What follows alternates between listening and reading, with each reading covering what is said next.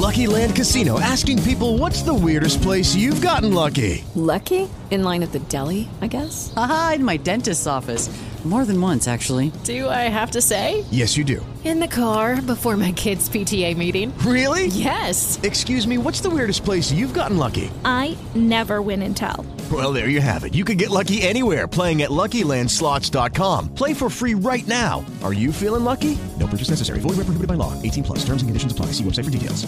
Blog Talk Radio.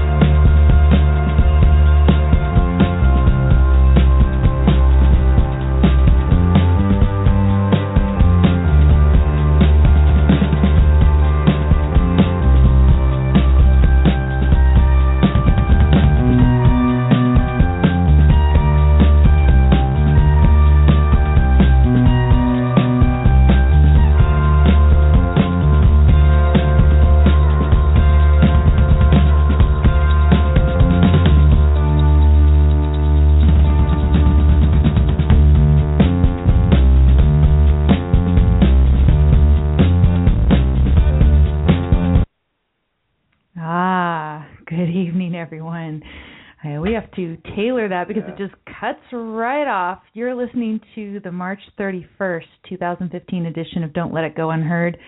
I'm Amy Peikoff. Joining me here in the room is cartoonist Bosch Fawstin, and I see that a number of people are rolling into the chat room just as we're starting the show this evening. Good evening, everyone. I see Rob. Hello. And Lo Lauren, I believe, is a new listener. Welcome to our chat room. We have Stuart, Selfishness, John, Freedom Breeze. I think Freedom Breeze was the first in. Does she win a prize for that?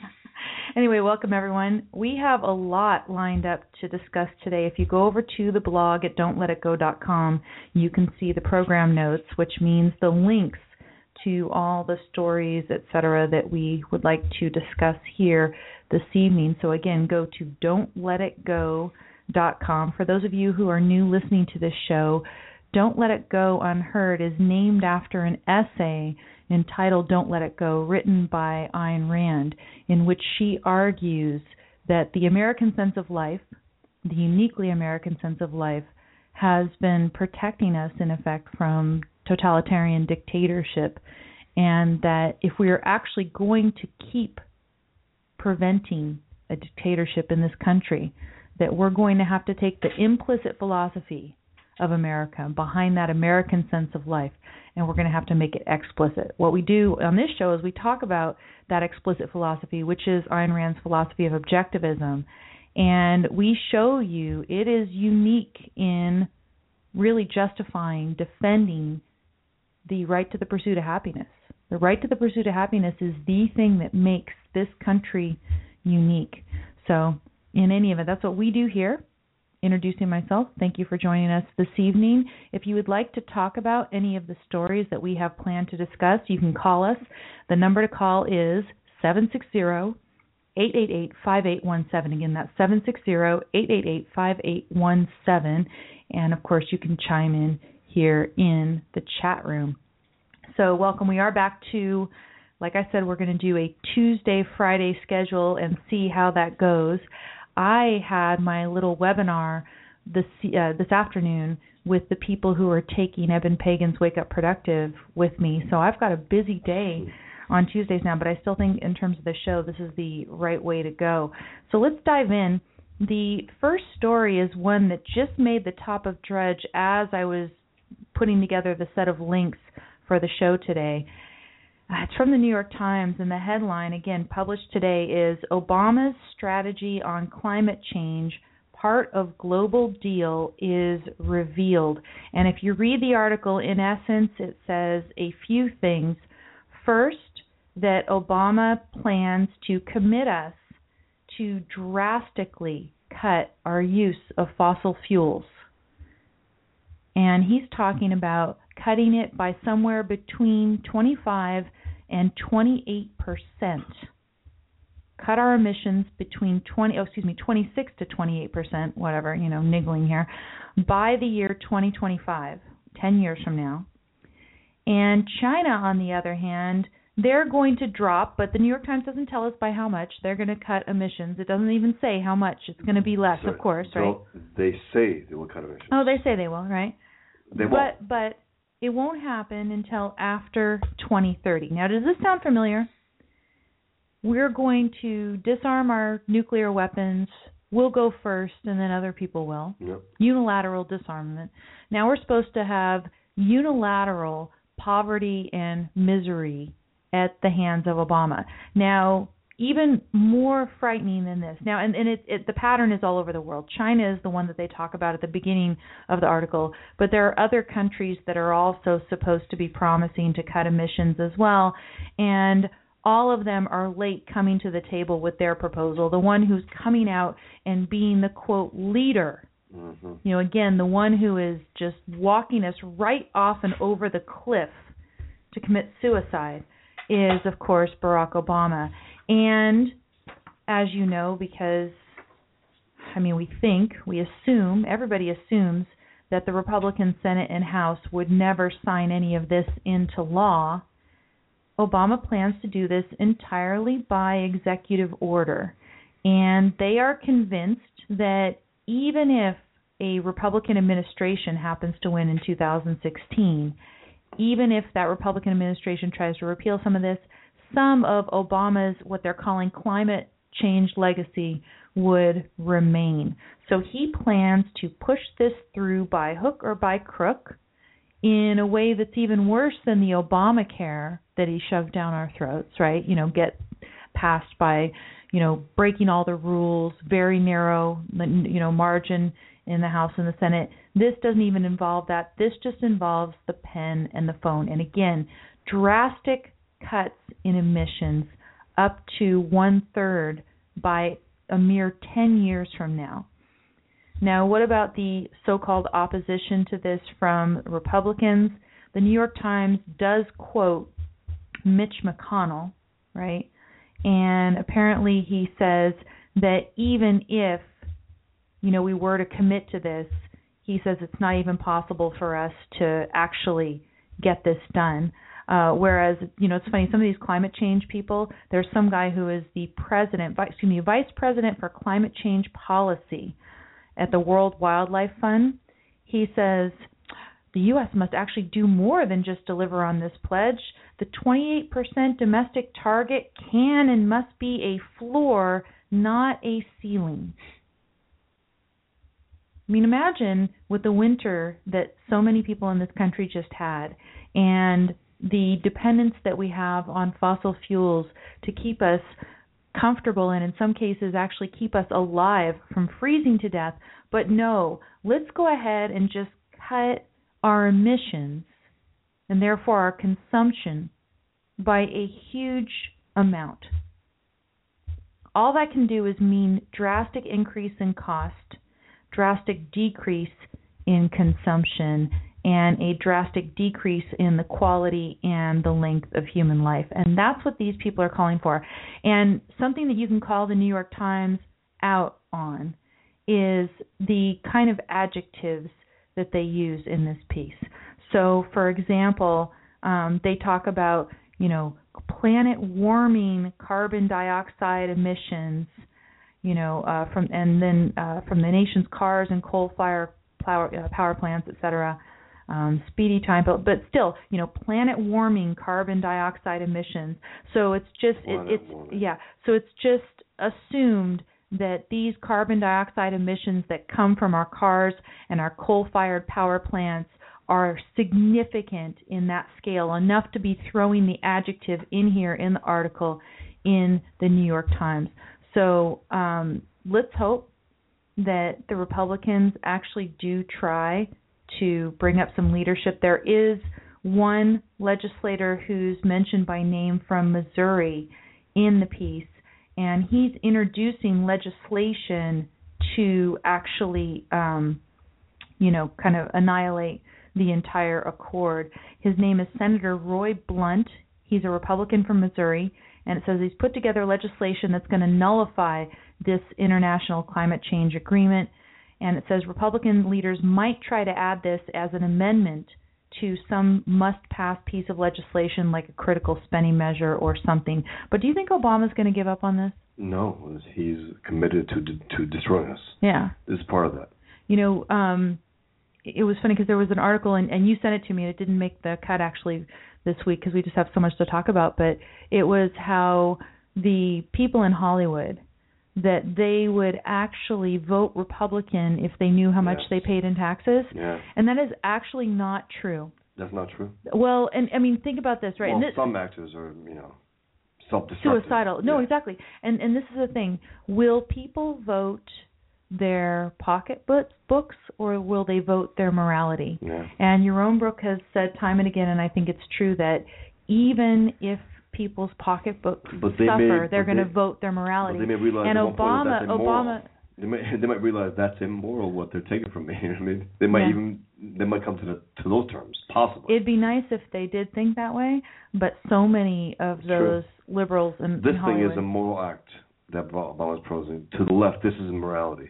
well, in, right, in ex- lieu exactly, of morality. exactly. In So- lieu of morality, this is morality. So the idea that he's going to quote compromise and sign a you know some sort of spending measure and give up on his ideal of destroying the American economy via banning coal plants and all this kind of stuff. There's no other. I mean, that's the end result. So that, therefore, that's the motive. Pen and phone unilaterally shutting coal plants, Working- destroying people's lives across the country. Teaming up with the world against America. I mean, he's their vessel. You know, America isn't. I mean, sorry, the world is in the White House. The world is in the White House you uh, know, via Barack Obama. Now, if you if you go over to the blog at don'tletitgo.com, just below the link to that article, and again, the headline for that article is Obama's strategy on climate change, part of global deal, is revealed. And then right below that, I have the antidote, which is Alex Epstein's book, The Moral Case for Fossil Fuels. Consuming fossil fuels, you know, again, and we played that clip last week of Senator Ted Cruz talking about the fact that he didn't believe that there was any significant global warming to the extent of taking the type of drastic measures that Obama proposes to do unilaterally by pen and phone. And I really like the fact that Ted Cruz says, you know, destroying the livelihood of Americans, which is what's going to happen with this type of deal, is not anything to be taken lightly. I mean, this is really Obama doing an après-moi le déluge, you know, so to speak. He's going to be out of office. Yeah. He's set for life. We're all going to pay for, you know, the Secret Service guards and his pension so he can go live in a gorgeous house on Hawaii with his wife and his daughters and the blah blah blah. And what in the hell does he care? Obama, I mean, excuse me, uh, Hawaii's climate is so mild that you know how expensive the fossil fuels are and everything and everyone's free. He doesn't care. And the one thing that gets he is going to think he's gone down in history as done you know doing the quote moral thing. What was uh, McConnell's argument? oh mcconnell? No mcconnell just says we couldn't do this even if Yeah. we could commit to Meaning it or he something still gives him the benefit of the doubt to some extent. He still doesn't know that he's out to get It's, us. it's it, no, I mean basically it's that whole issue of yes, Obama, he's giving Obama the moral high ground Yeah. and just saying, well, this isn't really practical. Yeah. And what Ted Cruz is saying is he's saying, no, I'm not going to give you the moral high ground. But what I would like is if Ted Cruz again, and we talked about this last week, do what Alex Epstein does, which is that maybe there is some warming because of the human consumption of fossil fuels. Nonetheless, the standard by which we, du- we you know we judge all of this is how are we improving the environment for human beings? And the environment for human beings is vastly better if we continue to consume fossil fuels than if we drastically cut them or even cut them to any extent. We should just continue to use them. And of course, as time has gone on, we have learned how to consume and use fossil fuels in a way that's cleaner anyway. This is just part of the way that human beings improve the environment around us. So, uh, you know, this idea of these kind of cuts, it is draconian in in the literal sense. Next article that I want to talk about. Let's take. The, Ah, sip of tea, right? I just I, I can't believe that the, the the damage that this guy is trying to inflict on us in his Well, last also, two years of office. Again, just uh, still, the Republicans don't see him as the evil president that he is. They still don't understand what they're dealing with. That's how pathetic they are. No. Whether they're in denial, whether they're just stupid, uh, whatever it is, it doesn't matter. They still don't get what he's up to. Right. And here's another person who doesn't get what Obama's up to. It's Tim Cook over at Apple, and he's got an op-ed over at the Washington Post this week about the new law in Indiana, and I guess they've also passed but not yet signed a new law in Arkansas that is similar. Pro discrimination, quote, religious freedom laws are dangerous. And as I understand the law that has been passed and signed into law in Indiana and the one that's been passed but not yet signed in Arkansas says that a an individual or a company can cite their personal religious beliefs and I'm actually quoting from the Washington Post here to refuse service to a customer or resist a state non-discrimination law. So in effect what it does is you can go ahead and discriminate and of course the you know really main example in the of the cases in which religious people today would like to be able to discriminate is discrimination against homosexuals and homosexual couples Yeah. marriages in particular. Uh, you know, the the paradigm example is someone has a bakery where they bake wedding cakes, and a gay couple comes in and says, "I would like, you know, a cake for our wedding," and the baker doesn't believe in gay marriage and says, "No, I would not like to bake this cake." And supposedly the law is going to make the baker bake They the cake. basically want to take the rights away from the baker. He has no right to object whatsoever. Yep. Whether we agree or disagree, that's not the point. The, He uh, has no right to discriminate. Right. That's the idea. Right. And and the other type of discrimination that might come up is, for example, um, suppose you're an employer and you offer benefits to married couples, but you would not like to offer employee benefits for married couples for homosexual married couples. Suppose you just don't want to do that. And laws have in the past, you know, non-discrimination laws would say no, a married couple is a married couple is a married couple, and if the state deems them to be lawfully married, then you need to give them the same benefits as any other married couple. Laws like the one signed in Indiana would go ahead and allow allow discrimination in that case. And this is the type of law that Tim Cook is against. But Tim Cook also brings up uh, some horrific laws like Jim Crow. He tries to equate that with Jim Crow. Yeah, he says basically if you if you do this it smacks Jim Crow, It's right? just stupid.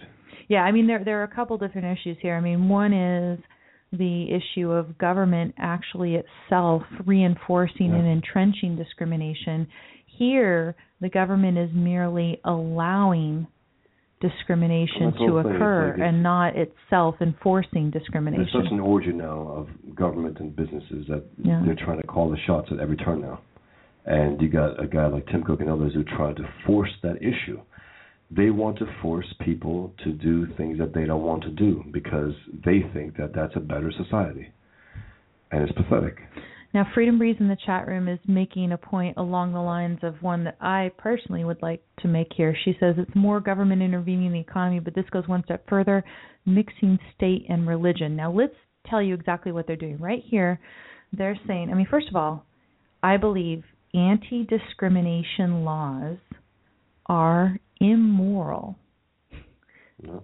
But follow me here. I think discrimination for reasons of race and sex and you know uh sexual orientation all of this that that sort of discrimination is irrational Yep. and therefore immoral so i would not discriminate on the basis of race or sex or sexual orientation um they're actually left free to discriminate there's some discrimination i would do on the basis of religion um basically Muslims only, Yeah. um, because I think that there's some danger with respect to some Muslims. So I would certainly do If some if due Muslim- diligence. If a woman in Um, a, in a if, if a woman in a burqa comes up to me, I want you to draw Muhammad in the most beautiful way possible. Even though we're not supposed to draw Muhammad, you, you're going to do it, right?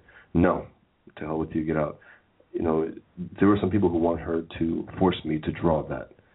You know, it's it's it's really it's just it's absolute it's anti-freedom laws. I mean, you have we have Right. the we have the right to discriminate. You like it or not, and that's the whole thing. Hey, Tim Cook, you like it or not. That's just the way it is. Right. And then he says, we don't discriminate here in Apple.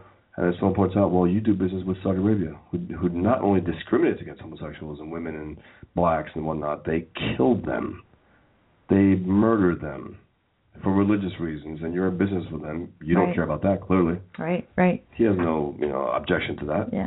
So all all of this, you know, the discrimination and particularly the discrimination against homosexual couples, I think it is immoral. I'm actually myself in favor of gay marriage, okay?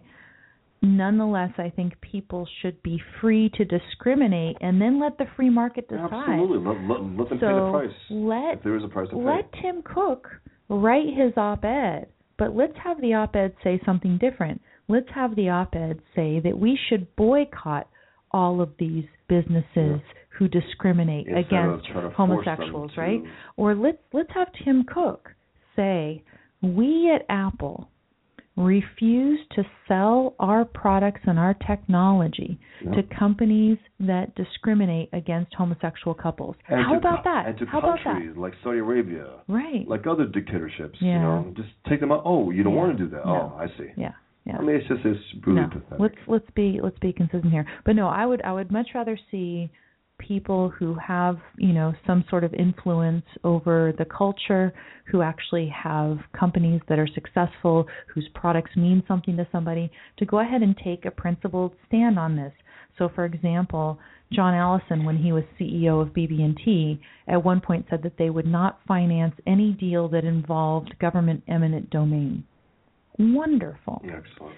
do stuff like that, okay? But here, what he's doing is he's saying, you know, no, people should still be subject to these anti discrimination laws. Now, let me tell you one way in which I strongly oppose these freedom to discriminate laws that are popping up in these different states, and it is this.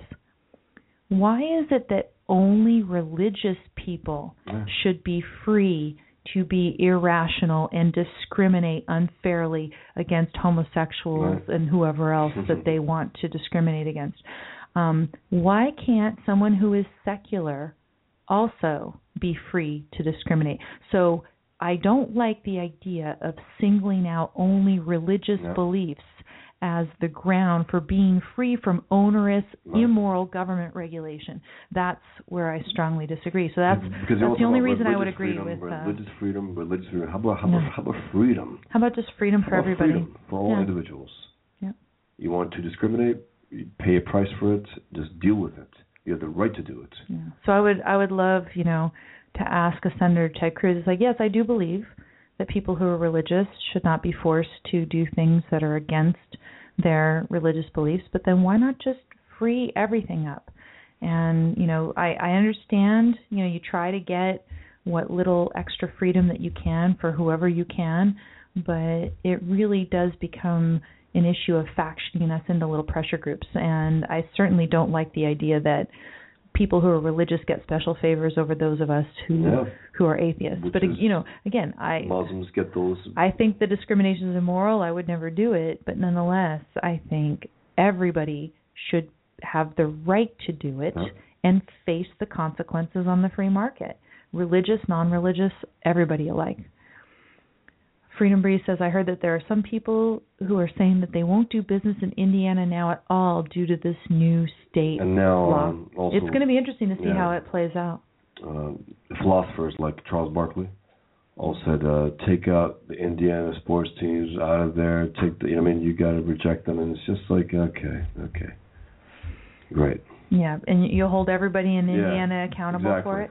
I mean, uh, you know, all the, if people all around the world what held all of us accountable for Barack Obama, Yeah. what would happen? Yeah. Yeah. So you can't hold everybody in Indiana accountable for what the Indiana lawmakers do. But again, this this idea and it's increasingly happening in, you know, in Washington DC, Ted Cruz was co-sponsor of a couple pieces of legislation trying to carve out religious freedom to discriminate in essence in a couple different realms. And yes, I agree that they should be free, but I don't think that you should draw these lines on on religious grounds. So that's really that's really the danger here. Uh, George Takei leads the boycott Indiana campaign. Yeah, and you know a friend of mine. I mean, not a good close friend, but somebody I used to see regularly at dog agility trials. Greg Louganis. I understand he went out to Indiana in order to protest this. Um, but I, I would love to see them all do it on principled grounds. Right. You know, say consistent. say why is it that you're trying to carve out a special exception just for religious people? Right. Why not allow secular people to be irrational I mean, as well? Come on, let us be rational too. Come on, Right. give us our own law. Right. We we want it. How many businesses have activity in China? Jake asks. He says they're not the most gay-friendly nation. No, and only Not- re- not only Russia. only under, recent- under, under, under Putin. only I mean China is just horrible. Only recently are they actually allowing couples to have more than one child Mm. if they choose. I heard a story the other day uh and it, I mean I'm sure this is typical in in China. Women will hide a pregnancy as long as they possibly can and there's stories of the Chinese government finding out that a woman was pregnant, you know, much later in the pregnancy, right? Because the woman was able to successfully hide it up to say like 8 months or so. And they would actually force an abortion on a woman in China. Now, I am in favor of a right to an abortion, but I am of course super strongly opposed. I mean, oh my god. It's horrific. It is horrific to force an abortion on a woman, but that's what they do in China. But yeah, keep doing business in China. But what goes, I know stories, some uh, some reports, some studies somewhere where they say basically babies have no moral value. You can kill them too. You can abort them after the fact. And these kind of stories, these kind of people, um, this is just it goes beyond. Post birth abortion, so Yeah. I mean, you know, and, and and they actually use a term I believe in an article is I read where you can kill them because they're morally irrelevant. I think morally irrelevant, living, breathing, healthy babies out of the womb after the fact. Unbelievable, truly unbelievable. Now we're going to do a follow up on a story that we talked about last week, which was the pilot Andreas Lubitz who crashed, deliberately crashed the Germanwings Airbus into the mountain, which killed himself, of course, and 149 people. One second, I just want to be clear. I mean, I just uh, I said that there people have said he's Muslim, but those stories have been debunked to some extent. Yeah, So there's just, there's you know, there's been no evidence. He was far as I crazy. He was Yeah. sick. He was evil. But here here's the big issue, and, and thanks to Tom Bowden for sending me this story today. By the way, it says uh, a week after they said that Andreas Lubitz was quote 100% fit to fly, Lufthansa admits he told them of a serious depressive episode while training. This puts responsibility for the 149 lost souls on them. By the way, I'm reading from a Daily Beast article. Go to the blog don'tletitgo.com for links to all these stories that we're looking at. It says Andreas Lubitz did not conceal his quote episode of severe depression from his airline as had been previously reported. In fact, Lufthansa now admits that he disclosed it. This shifts responsibility away from him into the mountain and off to his employers. Um, in a carefully worded statement, Lufthansa says that in 2009, Lubitz emailed his flight training school and submitted medical documents, quote, in connection with resuming his flight training about a, quote, previous episode of mental depression. It still remains unclear when and for how long this problem lasted, but it was already known that he joined the airline's training program in 2008, and at some point between then and when he was allowed to become a co pilot in 2013, he had taken leave because he was suffering a bout of depression. And here at the Daily Beast, they're saying it doesn't really matter when he had the problem. It was disclosed to the flying school that, in spite of his candor, he was allowed to resume his training as examiners did not think it serious enough to warrant either further medical examination or to question his suitability for graduating to the co pilot's position on Germanwings. Lufthansa statement admits, quote, thereafter the co pilot received the medical certificate confirming his fitness to fly. They said that he had been cleared 100% to fly, fit to fly without caveats. Um, but now there's evidence from German investigators who searched both of his homes and found that he had torn up recent medical leave certificates that, had he revealed them, would have shown him unfit to fly. Lufthansa says it has submitted his medical records from the flying school to the prosecutor. But what the, what are the consequences of the revelation? It says the deep German aversion to the disclosure of personal medical histories, which is reinforced by law, has ended up building a shield unable to distinguish between people whose medical and psychological problems do not involve a career in which they are responsible for the lives of hundreds and others hundreds of others and those like Lubitz who can become undetected by the system a serious threat.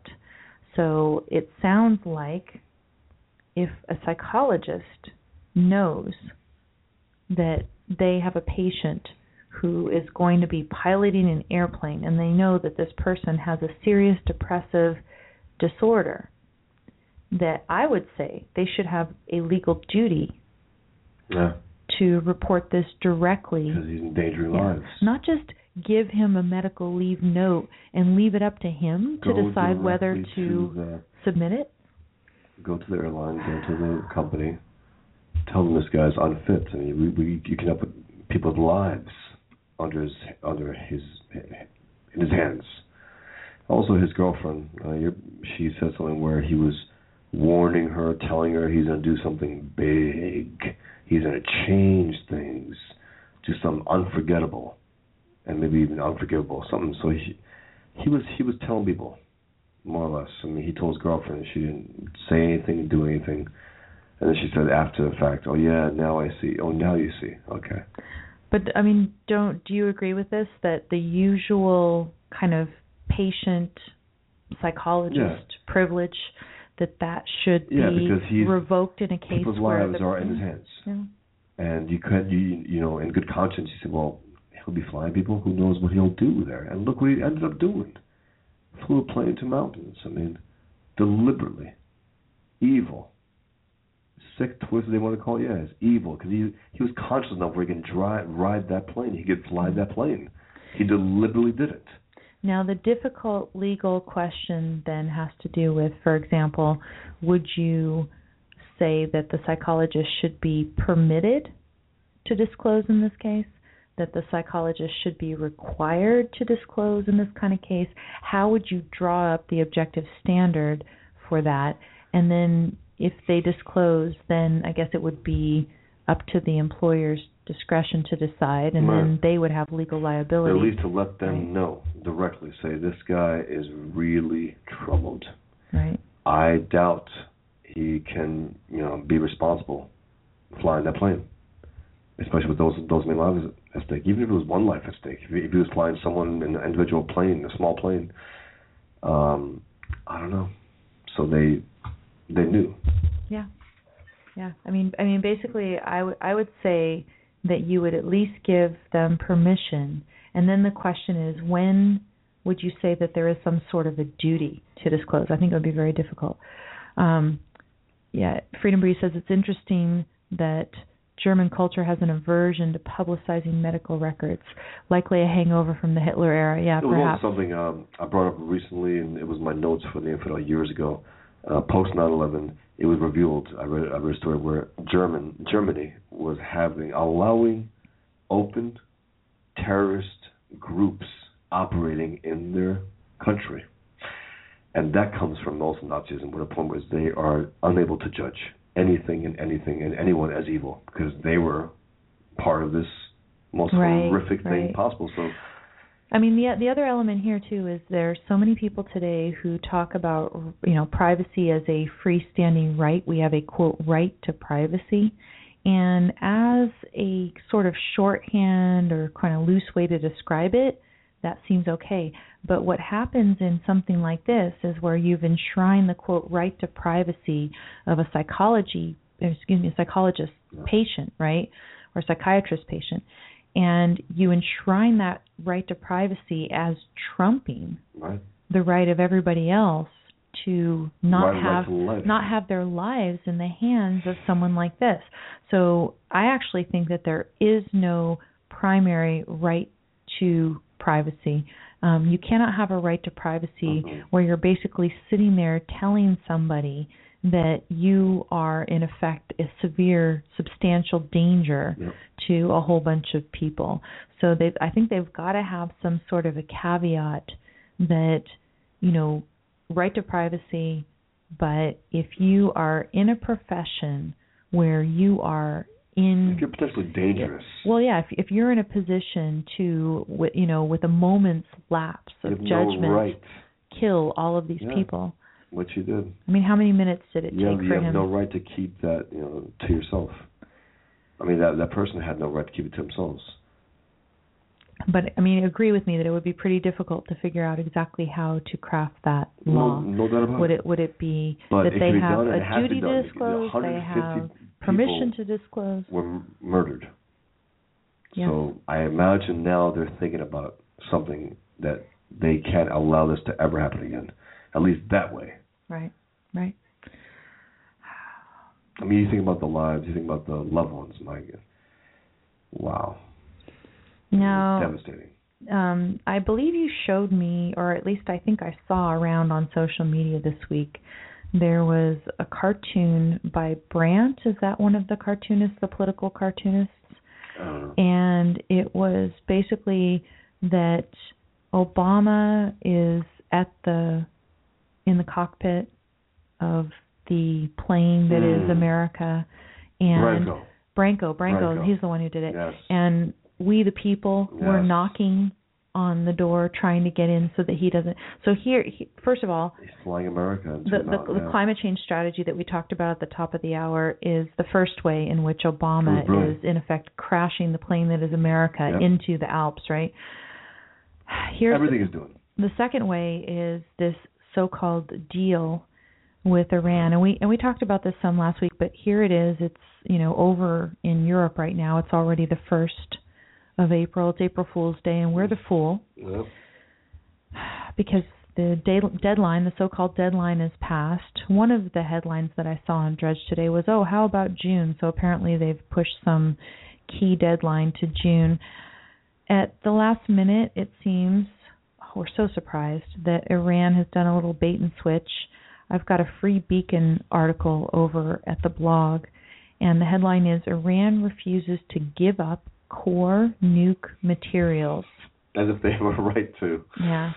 Says Iran is A refusing to dictatorship. Yeah, Who's Iran killed Americans, who's kidnapped Americans. I'm sorry. Yeah, Iran is refusing to relinquish its stockpiles of enriched nuclear materials, throwing a potential complication into negotiations that are set to expire tomorrow, according to senior State Department officials and Iranian diplomats. Iran rejected on Monday ongoing demands by Western powers that it export to Russia. What a safe place. Its stockpiles of enriched uranium, the key component in a nuclear bomb. The issue has emerged as a sticking point in talks over the last day, with Iran now rejecting any potential compromise on this front. The State Department said that the issue has been up in the air for months, according to a source close to negotiations. It says, quote, the export of stocks of enriched uranium is not in our program, and we do not intend sending them abroad, says Abbas Araghchi, an Iranian negotiator and diplomat, etc. Now, there was a story that I saw going around, and then the, the headline disappeared. It was one of those disappearing Drudge Mhm. headlines, and it was that there is a key, I don't know if it's an imam or no, it's a military Yeah. um, advisor, right, or somebody A, a, negotiator. Negotiator? who- and he has said that there is not he just defected. not- he left. He Oh, def- yeah, yeah. He he- de- he defected. He, he de- left. he defected He did. because And then he said basically that I think he said that we are being a mouthpiece for Iran, America.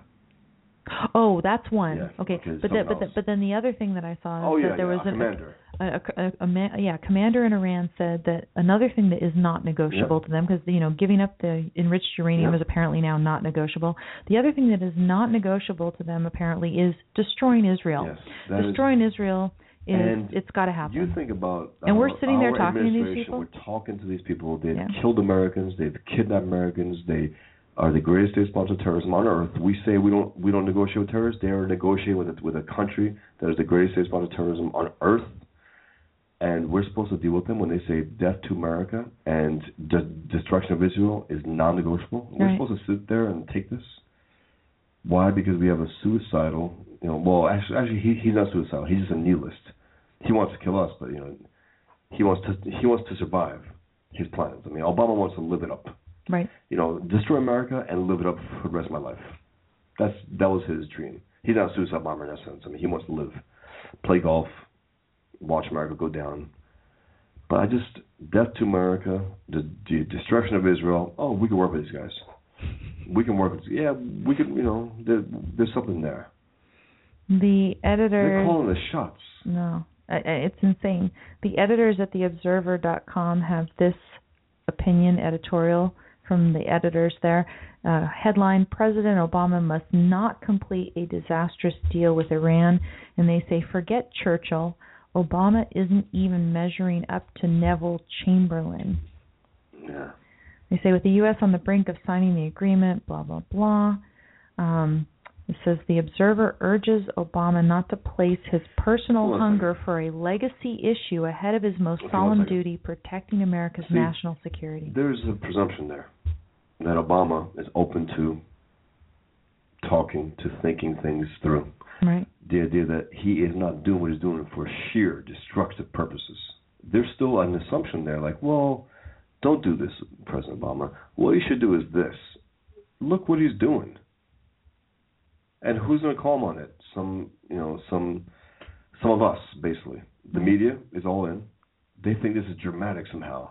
There's a deal with Iran. What does well, it mean and, for us? well, and here's and here's what they say. They're saying Neville Chamberlain, who did this horrible Munich Pact with Hitler in 1938, he was acting sincerely well, he's, out of a sincere idiot. exactly. You know. And they say, quote, in sharp contrast, Mr. Obama is acting out of personal aggrandizement.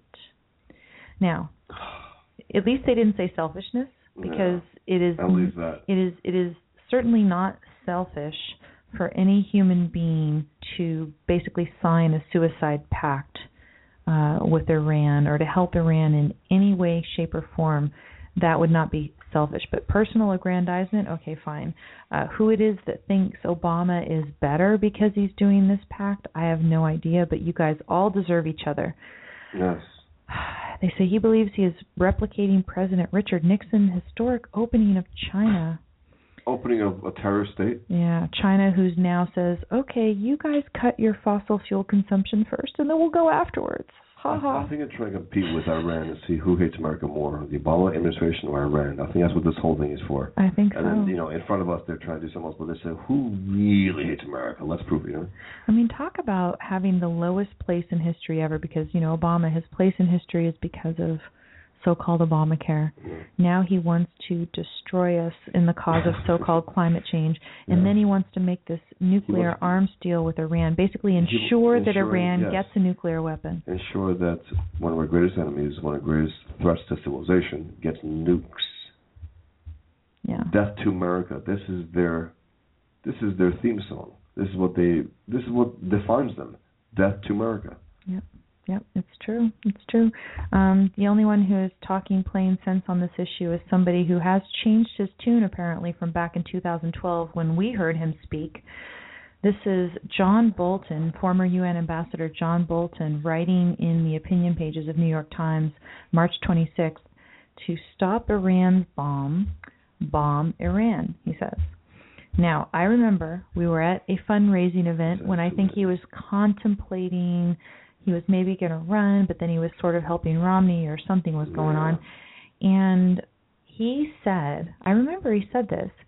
He said basically with Iran that it's already too late and that in effect we would have to treat them like we do Pakistan where you know they have nukes and you just kind of pretend to sort of be their friend but you placate them basically. We haven't been at direct war with with Pakistan directly, even though we should have been, especially after we found out Osama bin yeah, but the whole idea is they have Yeah. nukes.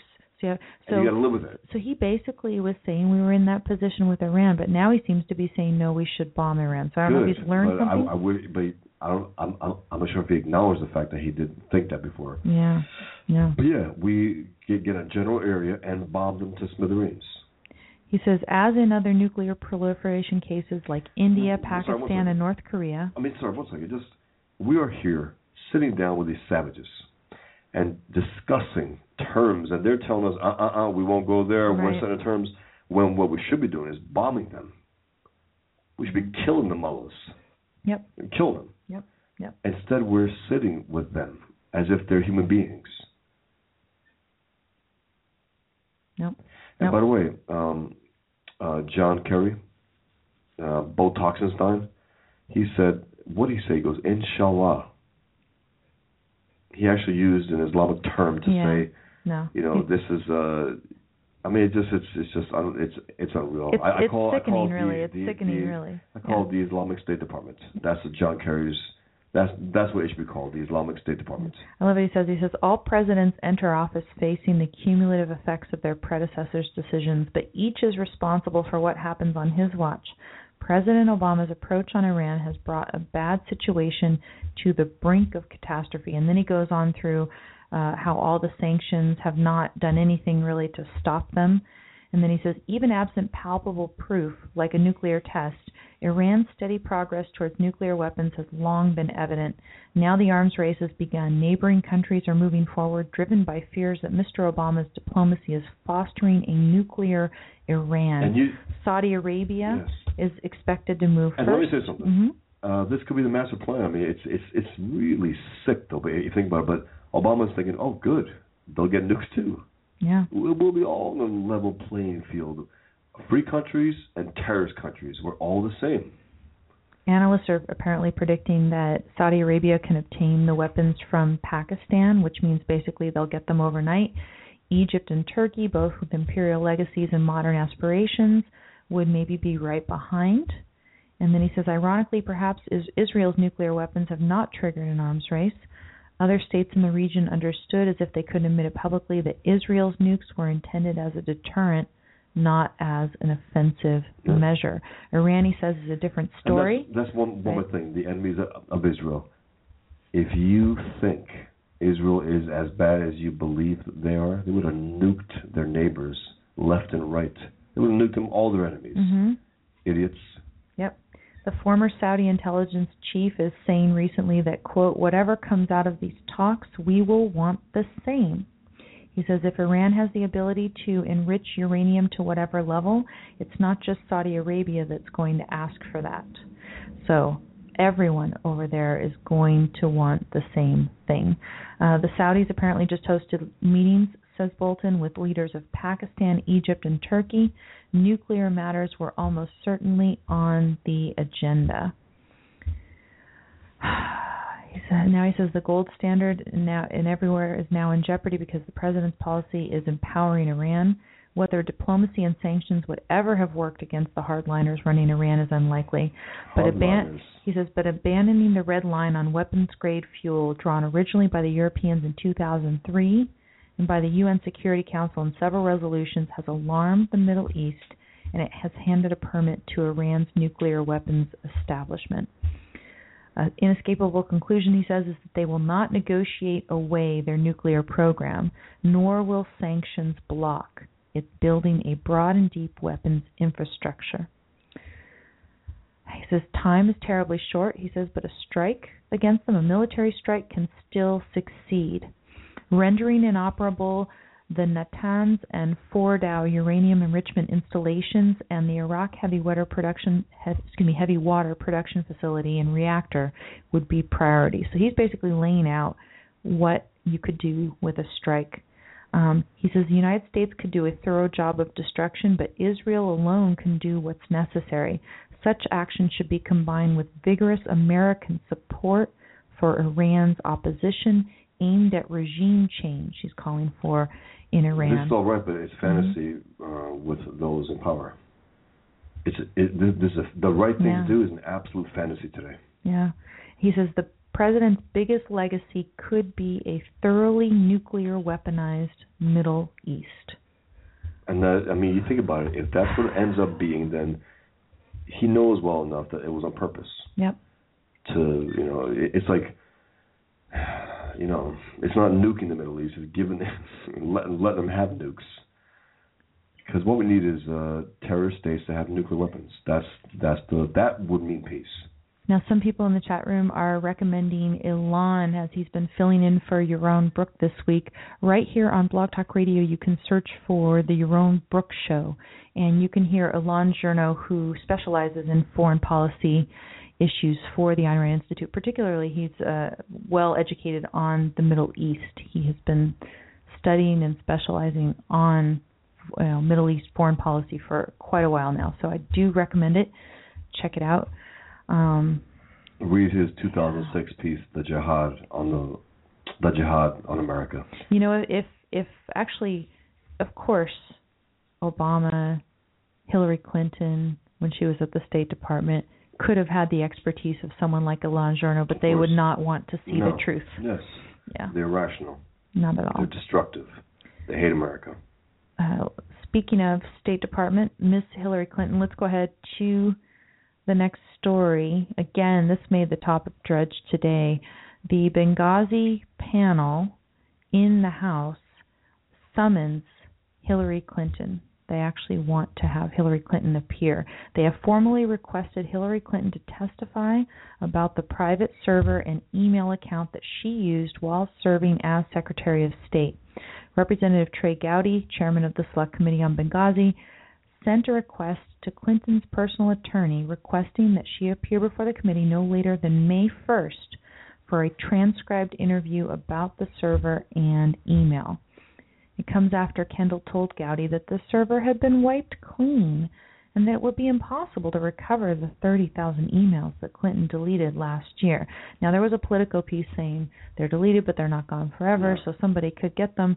Um, what I heard was that at the time that these emails were supposedly being deleted, they were under subpoena at the time that they were wiping them. Gowdy said to uh, Kendall, he says he, he asked Clinton to reconsider the refusal to turn over the server, which he called, quote, highly unusual, if not unprecedented. But but what does it matter? She's the first female president, Mhm. right? So it doesn't matter. You know, again, we've talked about this on the show before, and you can tell she's up to no good because, you know, she because was she's speaking. because she's speaking every time she's speaking but you know she was asked you know to turn over emails. And what she decided is she would handpick the emails that she would turn over. And then she bragged about the fact that she has turned over an unprecedented amount of email to give you a window on the daily life of a high level government official you I know remember that. and and remember remember she slid the phrase president, President Clinton, Clinton. into Not my the husband, discussion but President Clinton. well, no, she, yeah, Yeah. yeah, exactly. Yeah, Because she, she, she she wanted, she wanted you to hear what that sounded like Yeah. coming out, you know, President, President Clinton, Clinton. right? Um, but so, how did she turn over these emails to the State Department to, you know, release to the public and give us a window in on the life of the high-level government official? She turned over fifty-five thousand printed pages of email. Also, what we're concerned with is the Translation impossible to Yeah. search. Also, we're it's very interested in the life of an important diplomat. That's the purpose of getting those emails, Oh right? yeah, yeah, we really. It has nothing to I do mean, with you know, every one of those fifty-five thousand pages makes her look wonderful and doesn't say anything substantive about any of the Benghazi stuff, right? So she, tens of thousands of emails. She and her aides are the only ones who saw them. She, you know, deletes them, wipes the server, right? She has a Muslim uh, right hand woman who's Yeah. in bed with the Muslim Brotherhood. Um, on top of that, But you know the the technique of turning over these 55,000 printed pages is exactly what she did with Hillary Care when she, you know, put this so-called piece of legislation before the Senate. She handed over to them thousands of pages of printed document with no page numbers to make it impossible to go through.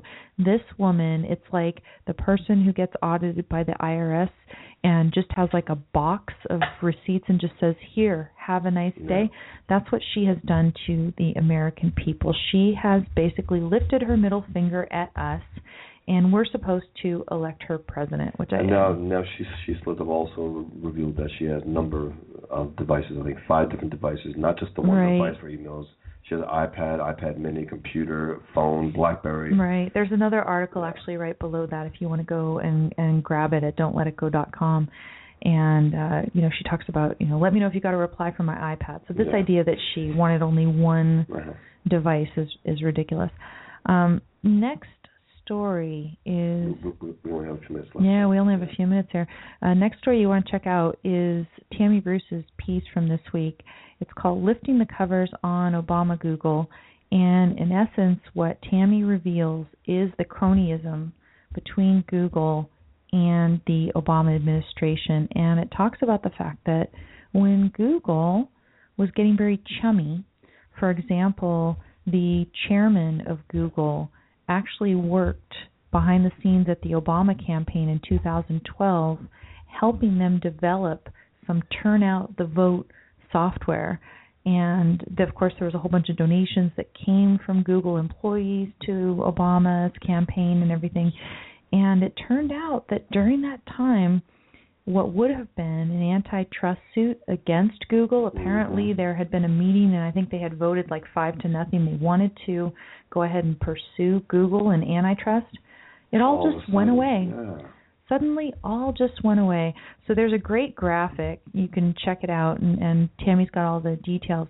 But um, the the graphic looks like a Google search with the guy, I guess Schmidt or whatever his name from Google and, and Obama. They're smiling, and then in the search engine it says cronyism, which is perfect. Yeah. Cronyism, not crony capitalism, Yeah. but cronyism. So That's so right. well done, Washington Times and Tammy Bruce on that one. There's a similar themed article that I again have I have over there at don'tletitgo.com, and it is um, uh, Google controls what we buy, the news we read, and Obama's policies. So they got to be exempt from antitrust.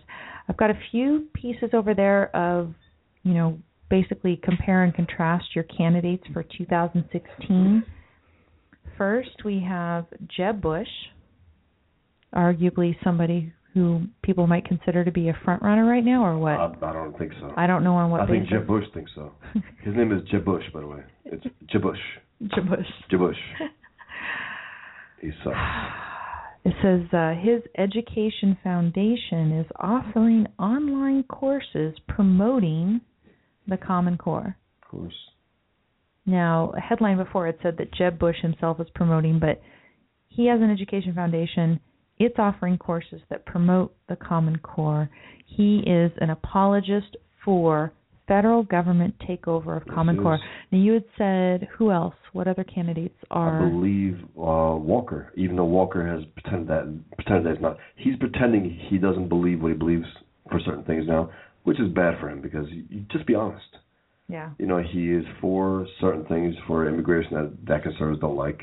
He is, I think, I, I believe, for Common Core. There, there was some stories written, but it, was, it seems like it's that's As far as I as far as I've read, uh, what he's doing with Common Core right now is that he wants to retain the state's adoption of Common Core, and yet give the local school districts within the state choice. flexibility and not really have to adopt it. So how exactly that's going to work, I have no dang idea because the whole point of Common Core, right? Again, I can tell you the chronology here. There was the No Child Left Behind enactment by uh, under under George W. Bush, and that was way back in 2001. And what came attached to the federal money were all these strings that they were supposed to perform well on these standardized tests as they came up to 2013 or so. Very strange noise in my ears right now.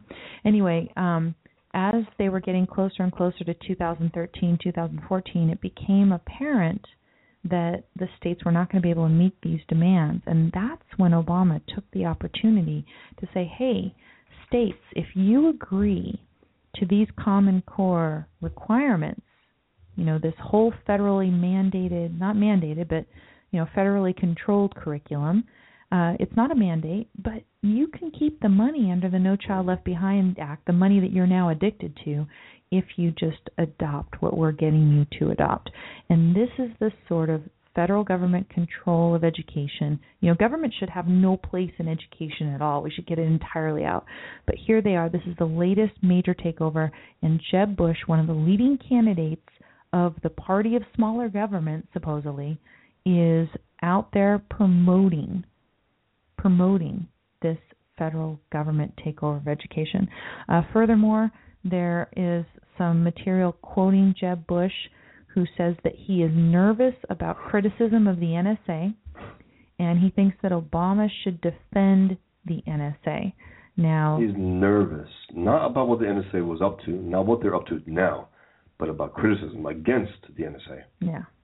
So here's somebody who, you know, 1984. Okay, good. As long as I'm Big Brother, yeah. this is awesome. Also, supporting Obama. Come on, Obama, defend yourself. Go out there A couple of good pieces of news we're going to leave you with about Ted Cruz.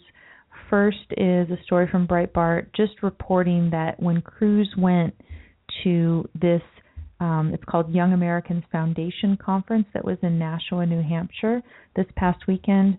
Cruz actually laid out three policy proposals that he would do to replace Obamacare, and all of them have to do with basically opening the market, making it freer. Um, so, first of all, he said, let's allow people to buy insurance across state lines. You know, imagine that you could actually wow. buy your insurance across state lines. So, this is all pro freedom.